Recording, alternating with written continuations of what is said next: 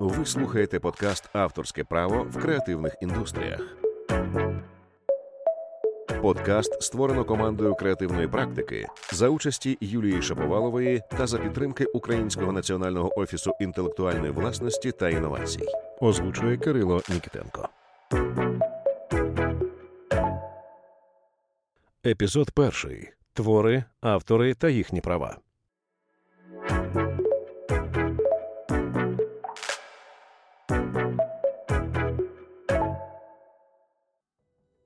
Фахівці креативних індустрій щодня щось створюють. Хтось пише тексти для соцмереж, хтось вигадує слогани, хтось малює ілюстрації, хтось пише програмний код, а хтось створює дизайн для вебсайтів та застосунків. І навколо цих процесів виникає ціла купа запитань. Для прикладу, хто є автором сайту, якщо над ним працювала ціла команда? Кому належать тоді авторські права? Чи підписання NDA позбавляє авторів їхніх прав? Як пов'язані авторські права з копірайтингом? Де закінчується алюзія та починається плагіат?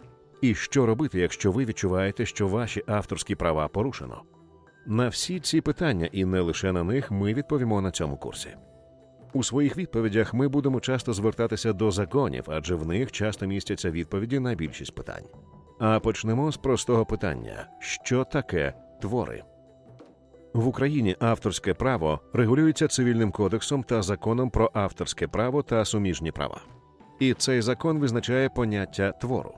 Твір це узагальнене поняття. Ним може бути багато що: книга, світлина, фільм, пісня, креслення, код програми, дизайн сайту, рекламний слоган, навіть допис у Фейсбуці. При цьому обов'язкова умова твір має бути оригінальним, створеним в матеріальній формі, фізичній або цифровій. Юридично твори та їхні складові називають об'єктами авторського права, а автори та інші фізичні та юридичні особи, які набули прав на твори, називаються суб'єктами авторського права. Якими саме бувають твори, описує шоста стаття закону про авторське право та суміжні права.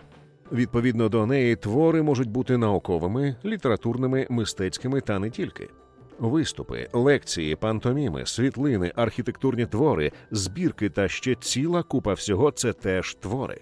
При цьому закон уточнює, правова охорона поширюється тільки на форму вираження твору і не поширюється на будь-які ідеї, теорії, принципи, методи, процедури, процеси, системи, способи, концепції, відкриття, навіть якщо вони виражені, описані, пояснені, проілюстровані у творі.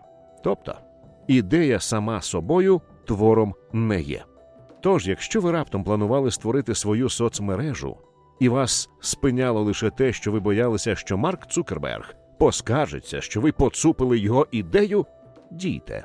Марк, власне, нещодавно і сам так зробив запустив аналог соцмережі Twitter. Слово твір може звучати романтично, навіть поетично, але насправді твори мають матеріальну цінність. В сучасному світі ми часто навіть не усвідомлюємо, як стаємо автором, адже створювати твори тепер дуже просто. Скажімо, вам принесли каву в кафе в гарній чашці, ще й з круасаном, і у вас виникло бажання її сфотографувати та викласти в інстаграм. Чік, і ви вже автор. А світлина це ваш твір. Може здатись, ну, світлина і світлина, що тут цінного. Поки світлина лежить собі в вашому інстаграмі і мовчки збирає вподобайки, ви і не думаєте ні про яку цінність. Але якщо раптом ви побачите свою світлину в рекламі якого-небудь кафе, майже напевно, тої ж миті ви відчуєте, що щось тут не те, що вас обікрали. Складно сказати, скільки могла б коштувати світлина з цього нашого прикладу, але деякі твори та пов'язані з ними активи мають фантастичну цінність. Взяти до прикладу книгу про юного чарівника Гаррі Поттера. Вона стала поштовхом для створення великої кількості матеріальних цінностей, починаючи від власне книжок, що багато разів видавались та перевидавались, до кінофільмів, сувенірів, комп'ютерних ігор та конструкторів Лего. У Флориді навіть є тематичний парк Чарівний світ Гаррі Поттера. Вартість франшизи Гаррі Поттера оцінюють у 32 мільярди доларів. Між іншим, це майже 5 мільярдів галеонів банку Грінготс. Так само велику цінність мають твори, які створюють музиканти, художники та дизайнери. У 2018 році знамениту картину Казимира Малевича Супрематична композиція було продано за майже 86 мільйонів доларів. А у 2010 році компанія Symantec купила фірмовий знак у вигляді галочки у фірми VeriSign за 1,28 мільярда доларів і додала її до свого логотипа. Це ледь не найдорожчий логотип в історії людства. Очевидно, якщо твори мають таку велику цінність, то слід розуміти, як їх захищати, як правильно їх продавати, і як не порушувати права інших авторів, коли використовуєте їхні твори. Особливо, якщо ви є творчим фахівцем та працюєте в креативній індустрії і самі є автором твору.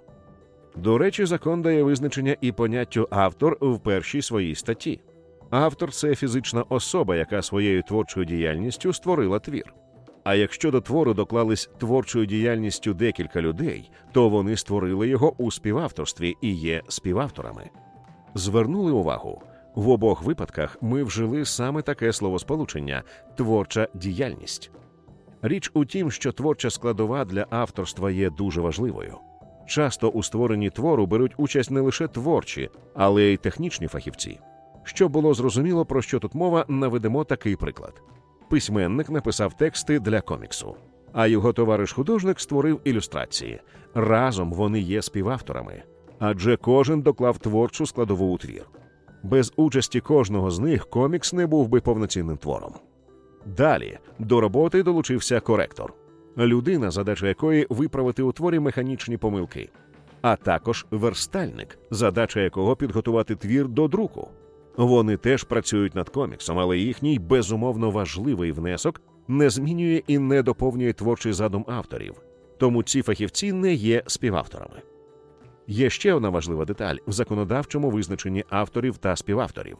Ними можуть бути виключно фізичні особи, тобто авторами дизайну, що створила певна дизайн-агенція, насправді можуть бути лише дизайнери, що працювали над проєктом, але не агенція як така. Втім, частину прав на твір автор може передавати і юридичній особі, наприклад, продати компанії створений ним сайт або передати права на використання цього твору в її портфоліо.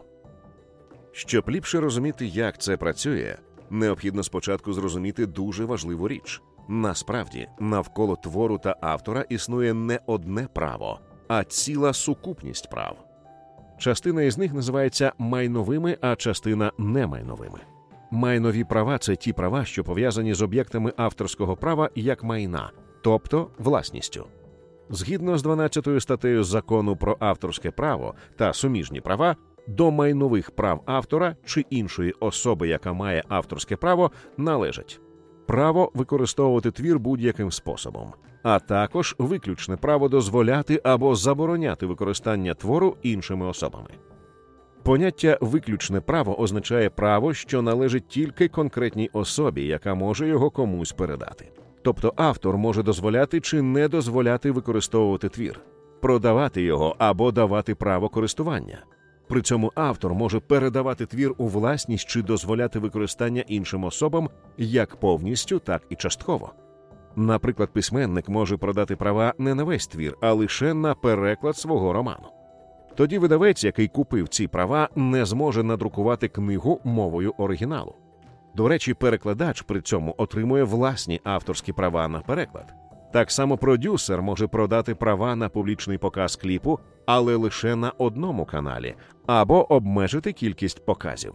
А дизайнер може дозволити використовувати створений ним логотип для фруктових соків і заборонити для алкогольних напоїв. Передати майнові права автор може шляхом укладання договору. І тоді всі обмеження, які автор хоче накласти на використання твору, описуються саме у договорі. Також у договорі визначають вартість майнових прав на твір. Автори початківці часто запитують, а як визначити ціну. На це питання закон не відповідає, але каже, що винагорода має бути справедливою. Що саме вважати справедливою винагородою? У кожному випадку автор має вирішувати сам. Стівен Кінг відомий тим, що іноді продає права на екранізацію деяких своїх творів за один долар. Він пояснює, що краще буде віддавати їх за символічні гроші, ніж вони будуть припадати пилом на полиці. Але найчастіше справедливу ціну допомагає визначити ринок. Якщо ви не знаєте за скільки продати свій твір, Подивіться, за скільки продають аналогічні товари інші автори. Особа, яка отримала майнові авторські права, теж може продати їх або передати у використання за ліцензійним договором, якщо це не заборонено у договорі, за яким вона набула права. При цьому, відповідно до закону, майнові авторські права мають строк дії. Як йдеться у 31 статті закону про авторське право та суміжні права, авторське право виникає у момент створення твору та діє протягом усього життя автора і 70 років після його смерті. Тоді права на твір отримують спадкоємці автора. Коли цей строк закінчується, твір переходить у суспільне надбання. А це значить, що використовувати його може будь-яка особа, причому вільно, без виплати авторської винагороди. Тепер ви розумієте, чому BBC так часто екранізує Конан Дойла та Дікенса. З майновими правами більш-менш розібрались. А що таке немайнові права? Якщо говорити просто, це ті права, що існують для морального і духовного, проте не фінансового задоволення автора. Наприклад, це його право на авторство як таке, або ж навпаки. Автор може заборонити вказувати своє ім'я, залишитись анонімом, або ж вимагати зазначити не його справжнє ім'я, а псевдонім. Також автор має право вимагати збереження цілісності свого твору, протидіяти будь-якому перекрученню, спотворенню та іншим діям, які можуть зашкодити його репутації. Це теж приклади немайнових прав. При цьому, відповідно до 11 статті закону про авторське право та суміжні права, особисті немайнові права автора не можуть бути передані відчужені іншим особам і не переходять у спадщину. Тобто немайнові права завжди належать автору. Втім, варто зазначити, що, хоч особисті немайнові авторські права не відчужуються, вони можуть бути обмежені. Такі обмеження можуть бути пов'язані з комерційною таємницею. Часто дизайнерам, що беруть участь у масштабному проєкті, хочеться якнайшвидше похизуватись цим та заявити про своє авторство. Але якщо зробити це передчасно, це може призвести до величезних збитків замовника через те, що конкуренти передчасно побачать проєкт, або ж тому, що терміни проєкту посунуться, а його вже всі чекають, і це призведе до негативних репутаційних наслідків. Саме тому. Корпорації та стартапи часто вимагають від своїх співробітників підписувати так звану угоду про нерозголошення або англійською NDA. Згодом ми ще поговоримо, як ставитись до таких угод і чи є вони порушенням авторських прав. І от тепер, коли ми з'ясували, хто такі автори, співавтори, що таке твори і які навколо них існують права, постає чимало інших питань: як захистити власні авторські права? Як не порушити авторських прав інших авторів, якщо використовуєш їх твори у своїй роботі? І чи можна запатентувати роман чи дизайн вебсайту? Що таке плагіат і як бути зі штучним інтелектом? Про все це поговоримо у наступних випусках. Було цікаво? Тоді поставте вподобайку і напишіть коментар. Нам буде приємно. А ще поширюйте цей подкаст серед ваших знайомих авторів. Впевнені, їм це буде дуже корисно. В наступному випуску поговоримо про ліцензійні угоди та про групу ліцензій Creative Commons. Нові епізоди виходять щовівторка. Конспекти курсу, а також додаткові матеріали та корисні посилання шукайте на сторінці курсу на платформі Cases. Подкаст створено командою креативної практики за участі Юлії Шаповалової та за підтримки Українського національного офісу інтелектуальної власності та інновацій. Озвучує Кирило Нікітенко.